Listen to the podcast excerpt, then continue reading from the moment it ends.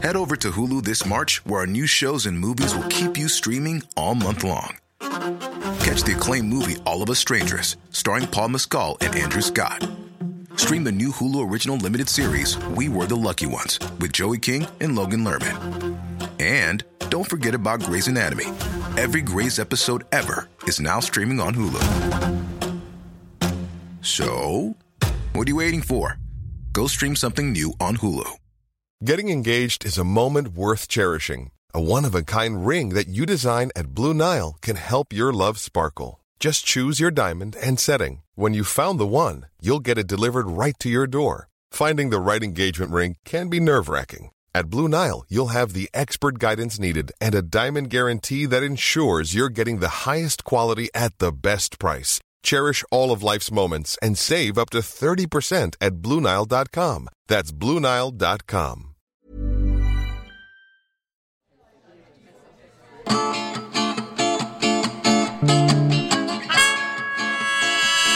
Hello and welcome to Spark. We tell true stories We tell them live. and we tell them across the UK. This story was told by Steph At the Brixton Ritzy. when the theme was passion.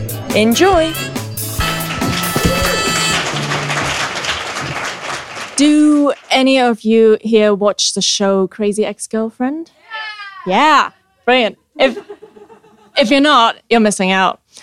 If you are watching it, then you will know that last season the main character Rebecca was diagnosed with a mental health condition called borderline. And her doctor explained it to her in the following way.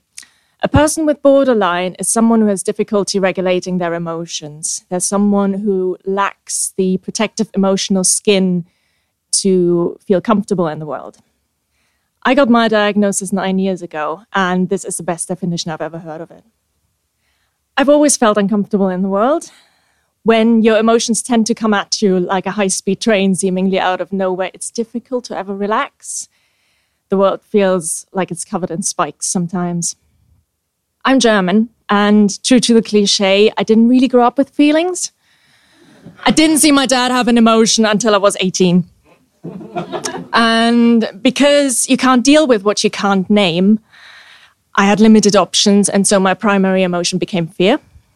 I am and was passionately afraid of everything, especially other people. I was and still am terrified of rejection, judgment, relationships, asking strangers for the time, you name it. There are different ways to deal with this kind of thing. I chose to go into hiding. Around the age of 10, I convinced myself that things like hobbies and jobs and close friends were for other people, not me. So I tried to make myself as small as I possibly could and hope that nobody would see me. Around the age of 20, I was so afraid that I couldn't see my future. I read a statistic somewhere that apparently about 70% of people who are diagnosed with borderline will at some point in their lives attempt suicide. Seven out of 10. I'm in the lucky minority of the statistic, but I too have stared into the abyss a lot. So I know the way to that point. So that's when I realized I had to change course. I decided to find help, and I was lucky enough to get it. I started therapy where I learned the words that were necessary to actually talk about what was going on in my head.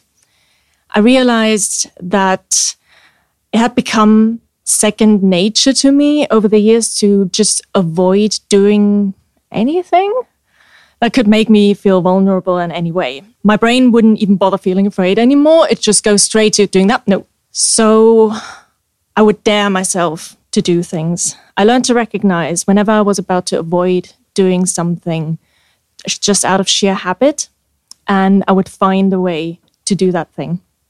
Now, this is really fucking hard work and it takes a really long time, and I only have five minutes. Over the past 10 years, among many other things, I have dared myself to move country, get a job in a field that I really love.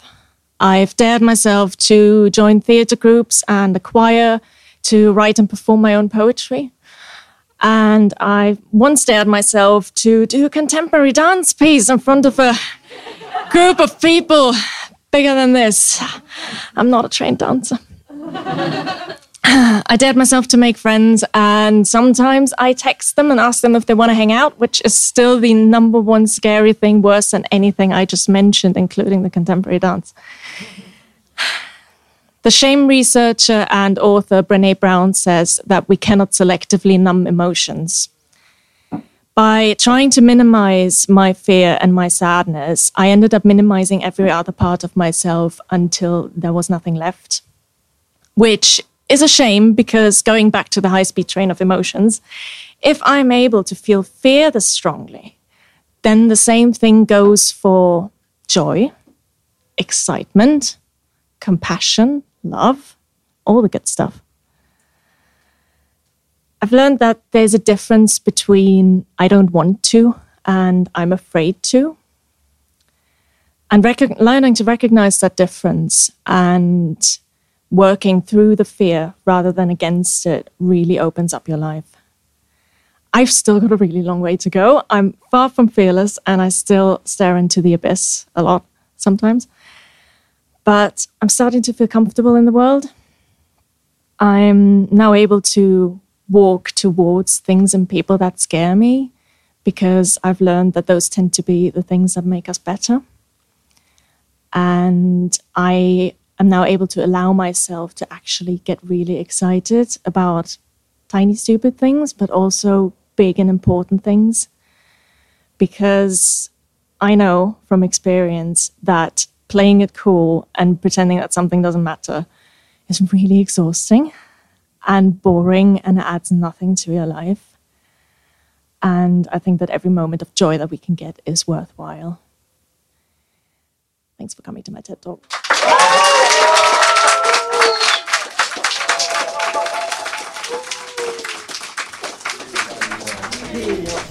That was Steph. Next up, Lou, with another story about passion.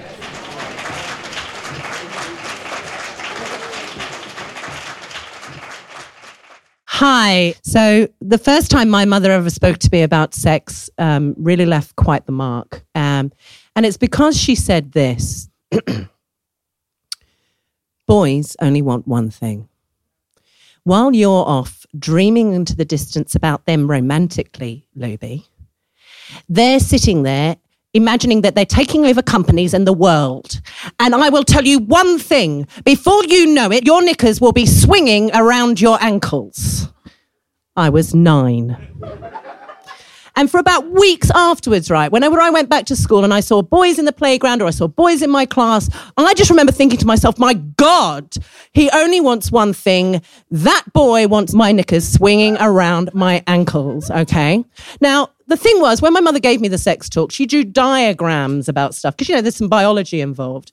And amidst the diagram, she'd sort of done the bits and bobs and how they all sort of slotted into each other. But for the love of me, I could not imagine how somehow in a Y shaped configuration, my knickers were going to be swinging like a hula hoop around my ankles. I just couldn't work it out.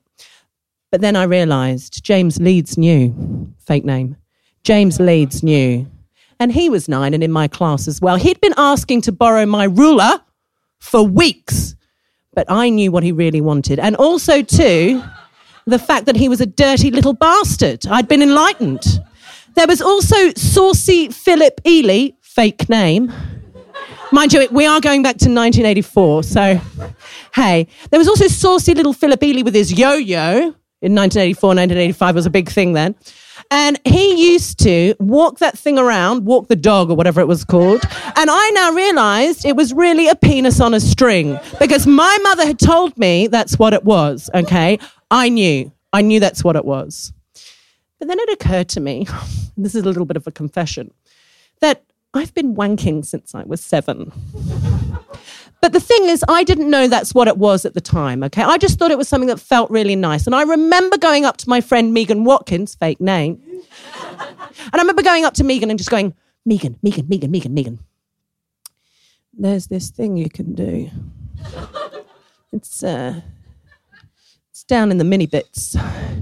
Check it out when you get home tonight. And it was all very innocent, okay? And Megan came up to me within a couple of days and she said, Lou, Lou, Lou, Lou, Lou, real name. You know that thing? It's really good. And then shortly afterwards, I'm not sure whether it was days or weeks or months, I ran up to Megan in the playground. I went, Megan, Megan, Megan, you know that thing I told you about? Keep doing it. It gets better. Okay. So the thing was, on I went wanking merrily on my way for a good couple of years without having a thought in the world that there was anything shameful or wrong with this. It was just something that I discovered, yoo-hoo, woolly me. Until one day, my older brother, who was in his late teens or about 20 at the time, um, so what's this? 1985. Yeah, okay. So I was about, yeah, seven, eight, nine. I heard him shouting at the television, and this is what he was shouting. Let me watch out for the microphone. You fucking merchant banker! And I thought, my God, my brother is really angry at whoever this is on the television, television, this merchant banker. Obviously, being a merchant banker cannot be a good thing. I would not want my brother to be angry with me the way that he is with this man, this merchant banker on the television. So I went to the school library and I thought, what's a merchant banker? And I looked up in the local slang dictionary the word for merchant banker, and it said wanker. And I thought, well, I still didn't know the word, remember? I thought, well, what's a wanker? So I thought, I went away to another normal dictionary and I looked up the word wanker and it said masturbation or masturbate. And I thought, well, it's just getting more and more scientific by the minute, but I don't know what that means. I wish you could have seen my face when I looked up the word masturbate in the dictionary. And as my head came out of that dictionary, the realization as I joined all the dots together of what I'd been doing for a few years went something like this Oh my God, I'm a wanker. I'm a merchant banker. And suddenly all the shame started setting in. And I swore to myself that from that moment, because I'd been born a wanker, I'd been born one of those you know, men that my brother shouted out on the telly that I was going to have to quit. So I tried to wean myself off and ration myself out like it was a prescription, you know. And every now and then when I gave in, I thought it was like a drug addict with shame who'd given in to their own impulses. And so it occurred to me thinking about passion as under, you know, this umbrella of sort of sexual awakening, that all of the shame that I kind of had associated, which in a now pretty funny way, you know, I spent years and years and years trying to unravel and discovering my own sexuality in so many ways. And it's finally occurred to me through many journeys and perhaps many more merchant banking journeys to go that it's my right to have my own knickers swinging around my ankles, should I so choose. Or it's my right to have theirs swinging around theirs while I dream about owning companies and taking over the world.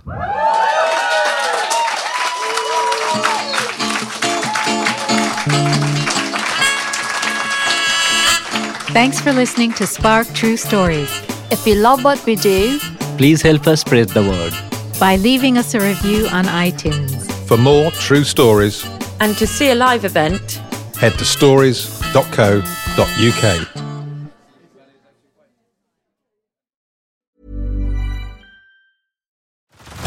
Head over to Hulu this March, where our new shows and movies will keep you streaming all month long.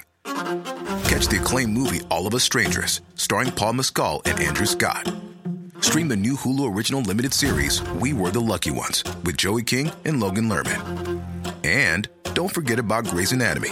Every Grey's episode ever is now streaming on Hulu. So, what are you waiting for? Go stream something new on Hulu.